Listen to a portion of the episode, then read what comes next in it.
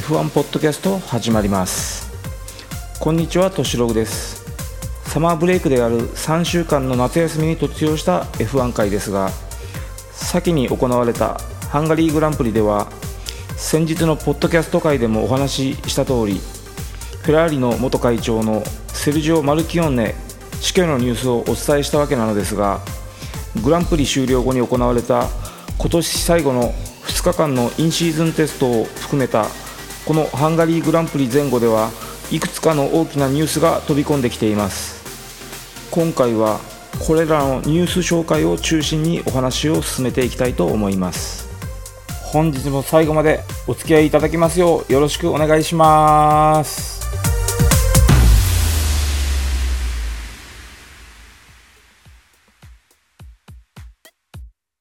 最初のお話はチームの生死に関わるニュースから。F1 ゲート .com よりフォースインディア破産手続きを開始。フォースインディアが破産手続きを開始したことを COO を務めるオットマー・サフナウアーが認めた。報道によりますとフォースインディアは7月25日他の会社からお金を借りている場合に会社を清算するための申し立てを行ったという。ということで7月の初めあたりから今シーズン途中での破綻があり得るとの噂が上がりつつあったフォースインディアでしたがこのハンガリーグランプリの開幕とともにこのニュースが飛び込んでくることとなりました。そして続く記事では今回の破産手続きに至る経緯を所属ドライバーのセルジオ・ペレスが語っています。F1 ゲート .com よりセルジオ・ペレスフォースインディアを救うために行動を起こした。セルジオ・ペレスはフォースインディアを相手取って法的措置を取った経緯を説明。報じられている内容には誤解がありこのままではチームが潰れてしまいかねない状況の中で管財人の管理下に入れることがチームを救うための手段だったと説明した。F1 ハンガリーグランプリの週末フォースインディアは破産申請を行って管財人の管理下に置かれていることが明らかになった。ということで今回の破産申請の発端はセルジオ・ペレスが起こした約400万ドル日本円にして約4億4400万あるチームからの自身への未払い金に対する請求を法的根拠としているとのことです。現状においてはフォースインディアは他の大口債権者からすでに清算の申し立てが行われるなどしており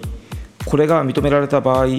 チームは即座に閉鎖されるなどしてフォースインディアの全従業員400人余りが一斉に職を失うなどチームが解散に追い込まれる可能性がある状況であったとのことです。だがペレス自身はフォースインディアを痛みの伴う破綻から救うために最終的に管財人の管理下に置くことを求めて今回の訴訟に踏み切ったとのことです。これはチームスタッフの一部から彼自身が債権者となって先ほどの申請をしてチーム運営を進めながらチームの売却先を探すための道筋の宣伝を切ってほしいと懇願され悩み抜いた末 PU パワーユニットを供給するメルセデスおよびメインスポンサーの BWT の後押しを受けての今回の行動だったと説明しています。しかし別方面では今回のフォースインディアの売却に際して牽制する素振りを見せる話も上がりつつあります。こちらはオートスポーツウェブより破産申請したフォースインディア売却に暗雲。新規オーナーの分配金受け取りに3チームが反対。F1 スポーツ機関において団結という言葉は希少なものであることが破産申請中のフォースインディアに対してルノー、マクラーレン、ウィリアムズが取った姿勢から再度明らかになった。F1 ハンガリーグランプリが開催された週に財政的に苦しんでいたフォースインディアの破産手続きが始まり追い詰められたチームは所有権をビジェイ・マリアから新たなオーナーに変更されることになる。一方で新たなフォースインディアンを所有するオーナーは新規チーム名で登録を行うことになるが現行のルールでは新規エントリーと認定されるため分配金に関しては必然的にゼロからスタートすることになる。そのため新チームは1億5000万ドル日本円にして約168億円程度とみられる2018年のフォースインディアの収益を引き継ぐ権利はなく F1 の分配金も最初の数年は受け取る資格がない。先週末のハンガリーで F1 の CEO を務めるチェイス・キャリーはこの件に不可抗力であると訴えフォースインディアの新オーナーがチームの分配金とテレビ放映の収益金の権利を保持することに同意するよう各チームに求めた。しかしオートモータースポーツのミハエル・シュミットによると先のルノー、ウィリアムズ、マクラーレンの3チームがキャリーの求めを拒否したということだ。3チームの反対によりフォースインディアの売却は窮地に立たされる可能性がある。と記事は紹介しています。さて自分のチームに対して何らかの交渉ごとを有利に進めたいとの思惑かもしくはフォースインディアが受け取らない分だけ分配金が上積みされるからとの思いからなのでしょうか。この3チームはフォースインディアの400人余りのスタッフを犠牲にして利益にあやかろうとしているのかもしれません。悲しいものです。そして今回のフォースインディアにまつわるお話に関してはこちらの記事オートスポーツウェブより消滅危機のフォースインディア F1 をストロール父が救済。チームは新オーナーのもと活動継続へ。カナダのビジネスマンローレンス・ストロールが率いる投資家コンソーシアムがフォースインディア F1 チームを救済することで合意に達した。これによりチームは消滅の危機から脱出ができる見通しとなった。資金難に陥っていたフォースインディアには多額の負債があった。債権者の一人であるドライバーのセルジオ・ペレスがチームを解散の危機から救うために行動を起こしハンガリーグランプリの金曜日にチームは破産申請を行い管財人の管理下で活動を続けていた。フォースインディアの COO オットマー・サフナイヤーが管財人とともに買い手を探す中ウィリアムズのドライバーランスの父でもあるローレンス・ストロールら投資家たちのコンソーシアムが候補に浮上。7日に契約が結ばれた。その結果チームの405人の従業員は職を維持し債権者への支払いも行われフォースインディアはベルギーグランプリから始まるシーズン後半戦に参戦することが可能になる。ストロールらのコンソーシアムは現在のチームオーナーであるビジェイ・マリヤ、サブラタ・ロイ、モル一族からチームを引き継ぐ。こういう結果が出たことでフォースインディアチームの F1 での将来が確保されポテンシャルを100%発揮しながら活動を行うことができるとサフナウアー。投資家コンソーシアムが我々チームを信じ我々に今後の F1 におけるビジネス上のポテンシャルがあることを認め支援を決めたことを嬉しく思う。フォースインディアは強い意志と優れた技術を持つチームでありそれによって格上のチームと戦ってきた。今回新たに投資を受けられることで輝かしい未来を手にすることができる。状況が許す限りここまでチームを率いサポートしてきた BJ サハラグループモル一族に感謝する。管財人のジェフ・ローリー氏は投資は契約を結んだ7日からスタートし正式に管財人の管理下から離れた後にさらなる投資が行われると述べた。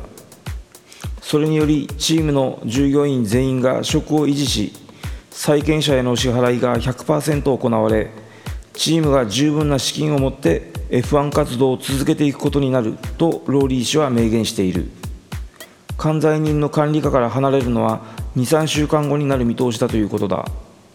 ということで今回のオーナーシップ変更によりチーム名がどのように変更されるのかまたこれが新規エントリーと認められるのかそして今年支払われるはずだった分配金の取り扱いなどなどは現時点では不明となっていますが新しいオーナーが賞金を含めた現在のフォースインディアの全ての権利を取得するには全チームの合意が必要になるわけですがこれについては先に述べた通りです。何はともあれ一応の軟着陸を迎える形となったようです。ただしまだ発表はありませんが流れから言えばこれにより現在ウィリアムズのマシンを狩るランス・ストロールが仮に今はフォース・インディアと呼びますがここに移籍するのはほぼ間違いなくこれによってウィリアムズへのストロール資金の流れが止まることは容易に想像できることであります。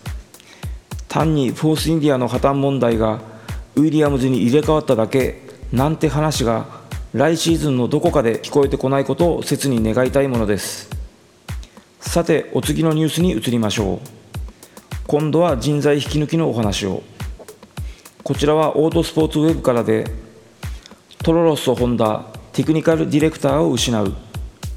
マクラーレンがジェームス・キートの契約を認める。マクラーレン F1 チームがトロロッソ・ホンダでテクニカルディレクターを務めたジェームス・キートの契約を認めた。キーはマクラーレンでも同様にテクニカルディレクターのポジションに就く。最近までトロロストで職務に当たっていたキーがマクラーレンに移籍するという報道が流れた数時間後ハンガリーにおいてマクラーレンのスポークスマンが彼の加入を認めたとフォーミュラー 1.com を含む複数のメディアが伝えた。加入時期は明らかになっていない。ジョーダン、フォースインディア、ザウバーを経てトロロッソに加入。6年間を同チームで過ごしたキーは非常に高い評価を得ておりこれまでいくつかのビッグチームへの移籍の噂があった。マクラーレンは低迷が続き大きな期待を抱いてスタートした2018年もパフォーマンスが向上せず春から技術部門の体制を再編してきた。4月にテクニカルオフィサーのティム・ゴスが離脱した後マクラーレンは7月4日に大規模な組織変更を発表。レーシングディレクターのエリック・ブーリエが辞職。マクラーレンレーシングの COO サイモン・ロバーツ。パフォーマンスディレクターのアンドレア・ステラ。スポーティングディレクターのジルド・フェランによる新体制が形成されることが明らかになった。エンジニアリングディレクターであるマット・モリスが退任したことも26日に分かったが、キーの加入とは無関係の動きだという。空力担当チーフテクニカルオフィサーのピーター・プロドモーローは現在の職務を継続するものと考えられている。キーは今後、マクラーレンの立て直しに当たることになるが、トロロッソは現時点でこの件についてコメントしておらず、優秀なテクニカルディレクターを失う今後に向けて、どのようなプランを立てているのかは不明だ。ということでどうやら不振を極めているマクラーレンはトロロッソホンダの技術部門の責任者であるジェームス・キーの引き抜きを行ったようです。しかし別の発信源となる F1 ゲート .com からの記事ではレッドブルジェームス・キーとの契約をリークしたマクラーレンに激怒。レッドブルはトロロッソホンダのテクニカルディレクターを務めるジェームス・キーとの契約をまだチーム間で合意に至っていないにもかかわらずフライングで発表したマクラーレンに不快感をあらわにした。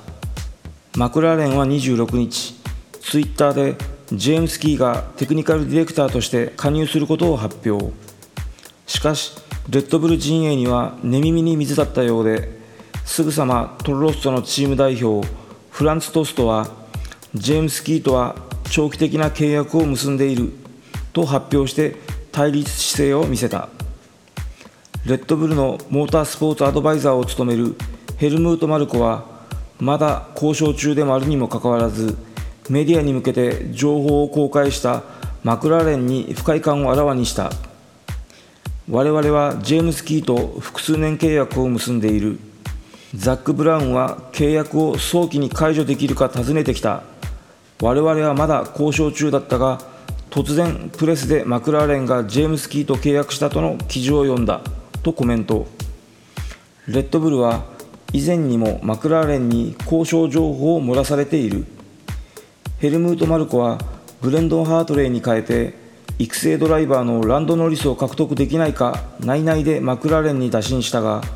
マクラーレンの CEO を務めるザク・ブラウンはこれをメディアにリークしている。ランド・ノリスの際も同じだった。我々は秘密裏にマクラーレンと交渉していたが突然新聞で彼らがノリスを放棄したくないことを知らされた。キーはマクラーレンで仕事ができるようになるまで長い時間待たされなければならないだろう。ジェームス・キーはトロロストと2019年末まで契約を結んでいるとされている。ということでこの5月から6月あたりでニュースを賑わせたブレンドン・ハートレーのシート喪失問題に際してマクラーレンのジュニアドライバーであり現在下位の F2 カテゴリーに参戦中のランドノリスの獲得を目指したレッドブルとトロロスト陣営でしたが不調に終わっていました。どうやらその際にもマクラーレンから一方的にメディアへのリークが行われたのではないかとの噂が上がっていましたが今回の記事により改めてそれが事実であったことが確認された格好となっています。前回のことを含めてマクラーレン側の対応にトロロッソのフランツ・トスト代表は態度を硬化させているとの情報が上がってきています。そしてマクラーレンのちょっとお粗末なのではと思われるのが今回のニュースと前後してエンジニアリングディレクターのマット・モリスの辞任も発表しておりここ数ヶ月でティム・ゴスの離脱や先のイギリスグランプリ直前でのエリック・ブーリエの辞任などエンジニアリング部門のトップ級がチームを去っておりここに引き抜いたジェームス・キーがすぐにチームへ合流できないことになると来年以降のマシンの設計及び製造にも大きく影響を残す大問題に発展しかねない爆弾を抱えることとなります。そもそも F1 界においてはトップエンジニアが移籍する際はガーデニング休暇と称される半年から1年近い間隔を置いてからの新チームへの合流という流れが通例でありその問題も片付いていない時点でのエンジニアの解任発表はあまりにもお粗末と思えてなりません。とにかくトロロスト側は公式にジェームス・キーとは長期の正式な契約があることを表明しておりこれは2019年いっぱいのものであると考えられています。トロロッソとしても他のチームで仕事をしたいと表明したジェームス・キーを働かせるわけにもいかないのでファクトリーへの立ち入りを制限しているものと思われます。しかしこれまでのいきさつもあることや敵に塩を送ることにもなりかねないためおいそれとマクラーレンへの移籍に合意することはないでしょう。マクラーレンとしてはチーム再建へ向けた巨大プロジェクトの第一歩にケチがついた格好といったところでしょうか。仮に現在の契約通りに話が進んだ場合ジェームス・キーがチームに合流するのは2020年からとなりますがその時点ではすでに2020年マシンの設計及び製造は最終段階にあり彼の手腕が最大限に発揮されるマシンは2021年以降のものとなります。しかし2021年からは F1 大改革とも言うべき PU パワーユニット及びシャーシーの大きな規定変更が実施されるため各チームはそこに向けた研究開発がすでにスタートしていることは想像に難くなくそこへの参加も限定的なものになることが予想されます。そして今回のジェームス・キー問題を含め今後の名門マクラーレン復活への舵取りを任されたのがマクラーレンレーシングの CEO ザック・ブラウン。幾人もの上級スタッフが辞任したためこれまで合議制で行われていたチーム運営の権力は彼に集中することとなっています。しかし彼はコマーシャル畑の人間でありもともと近年マクラーレンに不在のメインスポンサーの獲得をするべく招聘されたと聞いています。しかし先頃にはそのメインスポンサーを設けないプロモーションプランを発表するなど自らマクラーレンにおける自身の存在意義を否定するような活動を始めておりこれには疑問を持たざるを得ないと私は思います。今の彼を見るに数々の体現総合を語りながら一向にチームの成績は上がらずそしてつい先日のイギリスグランプリ直前に辞任したエリック・ブーリエの姿が重なるのは私だけでしょうか。とにかく名門復活に向けて舵を切ったマクラーレン。このまま嵐は収まってくれるのか。さらなる人事再編の嵐が吹き荒れるのかは今しばらく目が離せないのではないでしょうか。注目していきましょう。さて以前にお話ししましたが私は現在 CS 放送のフジテレビネクストを通じての F1 視聴を行っています。そのフジテレビネクストは来たる8月19日16時から2時間にわたって F1 グランプリニュース2018後半戦大予想スペシャルが放送されます。河合和人さんや森脇元康さん。元ブリヂストンのタイヤエンジニアの浜島博秀さんなどフジテレビ F1 の安定の解説陣が一堂に会して語り尽くす番組のようです。後半戦のスタートを前に各種復習も兼ねて楽しんで見れる番組ではないでしょうか。複数回の再放送も設定されているようなので詳しくは番組ホームページからご覧いただければ幸いです。それでは今回のポッドキャスト会はこの辺で終了したいと思います。もちろんニュースの方はまだまだたくさんありますので早いうちにニュース会その2を配信したいと考えております。今しばらくお待ちいただきますようよろしくお願いします。こちらのポッドキャストでは Twitter の「ハッシュタグとしログ」シャープ TOSHIROG こちらにて皆様のコメントご意見などを募集させていただいております。書き込みなどなどよろしくお願いします。本日もこのポッドキャスト最後までお付き合いいただきありがとうございました。それでは今回はこの辺で失礼します。